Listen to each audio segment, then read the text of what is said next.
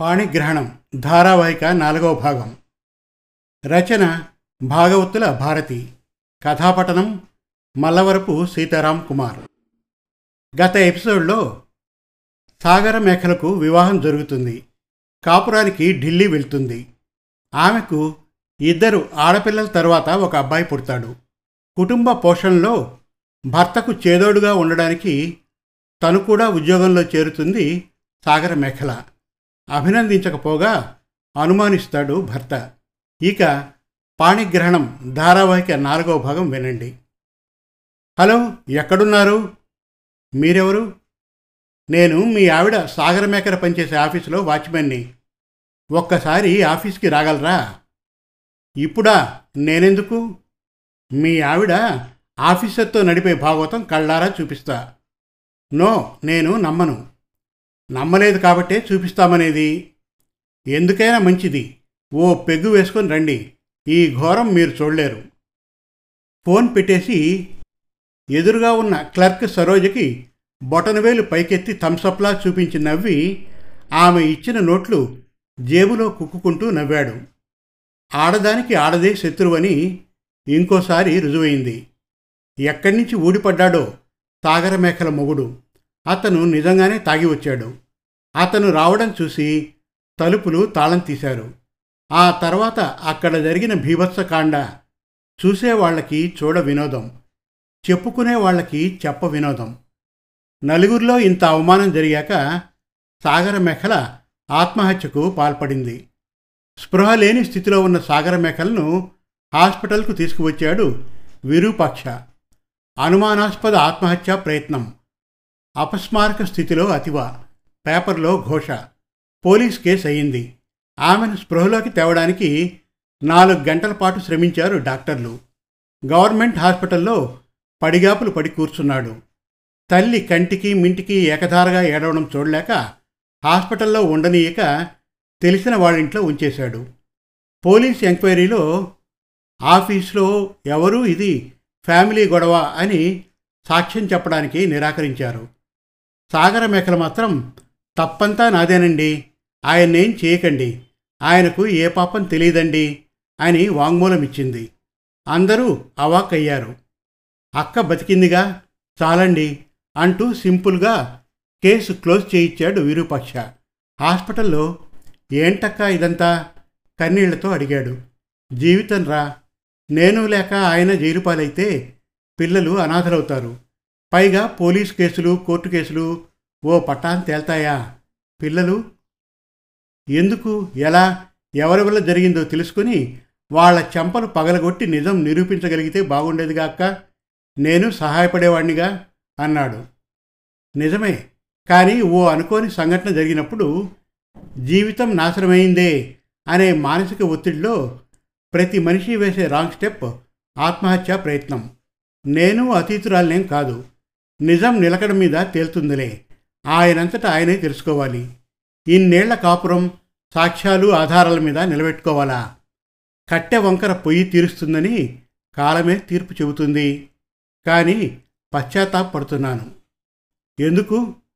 ఆత్మహత్యా ప్రయత్నం చేసినందుకు. బతికి ఉంటేనే కదా నేను నిరపరాధినని నిరూపించుకునేది. నేను పోతే లోకం వేసిన నింద నిజమనేగా? మరి ఇంత తెలిసిన దానివి? బ్రతుకుతా. బ్రతికి చూపిస్తా. సావు బ్రతుకుల మధ్య కొట్టుమిడ్డాటిన సాగర మేకలను బ్రతికించి ఇంటికి తీసుకురావడానికి విరూపాక్షపడిన తపన అందులో అతని పాత్ర చాలా క్లిష్టమైంది. ఈర్ష్య అసూయలు మేనేజర్కి ఆమె అంత దగ్గరవడం భరించలేని కొంతమంది రాజేసిన అనుమానపు అగ్గి ఓ కాపురాన్ని కాల్చేసింది. కానీ ప్రాణాలతో బయటపడ్డ సాగర మేకల భర్తకు ఫోన్ చేసింది. ఏమండి? ముగ్గురు పిల్లల తల్లిని. ఇలా నడి రోడ్డున పడేసిన కారణాలు తెలుసుకోండి. ఆఫీసులో వాచ్మెన్ దగ్గర నుండి ప్రతి ఒక్కరిని వాళ్ళ భాషలోనే అడిగి చూడండి. నేను నిరపరాధిని అని మీకు అనిపించినప్పుడే మీరు పిలిచినప్పుడే మళ్ళీ తిరిగి వస్తా. భర్తతో బంధం వదిలేసి పుట్టింటికి వచ్చింది. అప్పటికి విరూపాక్షకు చదువు పూర్తయి పెళ్ళి చూపుల ఏర్పాట్లు జరుగుతున్నాయి. ఎంతో ఉత్సాహంగా పెళ్ళి కార్యక్రమాల్లో పాల్గొనాలని ఉన్నా మనస్సుకు తగిలిన గాయం గుండెల్లో సూదుల్లా గుచ్చేస్తూ ఉంటే ఏదో వెలితిని పూడ్చుకోవడానికన్నట్లు నవ్వు పులుముకొని నటిస్తూ పెళ్ళిలో తిరుగుతోంది. కానీ చుట్టాలు మాత్రం ఊరికే ఎందుకు వదులుతారు? క్యారెక్టర్ మంచిది కాదని మొగుడు వదిలేసేట్టుగా మరి పిల్లలు అక్కడే ఉన్నారా? తెచ్చుకోకపోయిందా? వాళ్ళలో ఒక్క పిల్లనన్నా తెచ్చుకోకపోయావుటే నీకు ఉపయోగపడేవాళ్ళుగా ముఖం మీదే అడుగుతూ సూటీపోటీ మాటలతో గుచ్చి గుచ్చి పారేశారు. పెళ్ళి తంతు పూర్తి కాగానే ఈ ప్రశ్న విరూపక్ష అడిగాడు. పిల్లల్ని తీసుకురమంటావా అక్క? అని.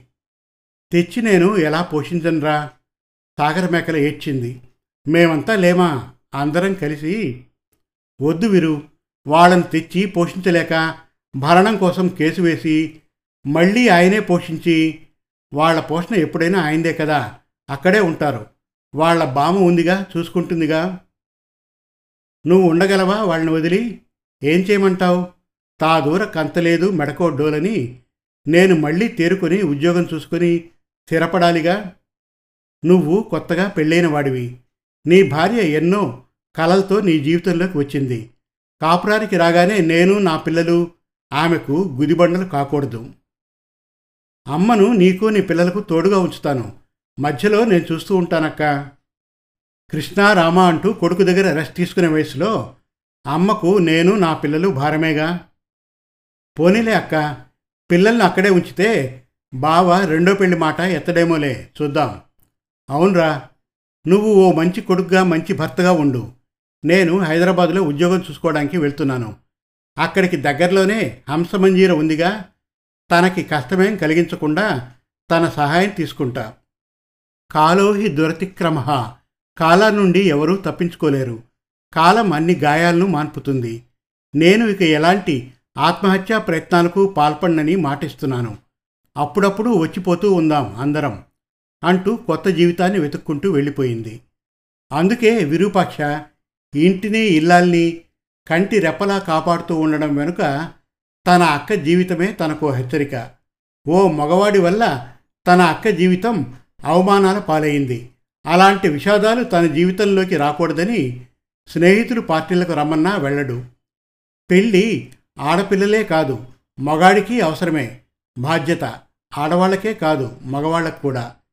పెళ్ళి అనేది బ్రహ్మాండ పదార్థం ఇద్దరికీను అని నమ్మాడు విరూపక్ష.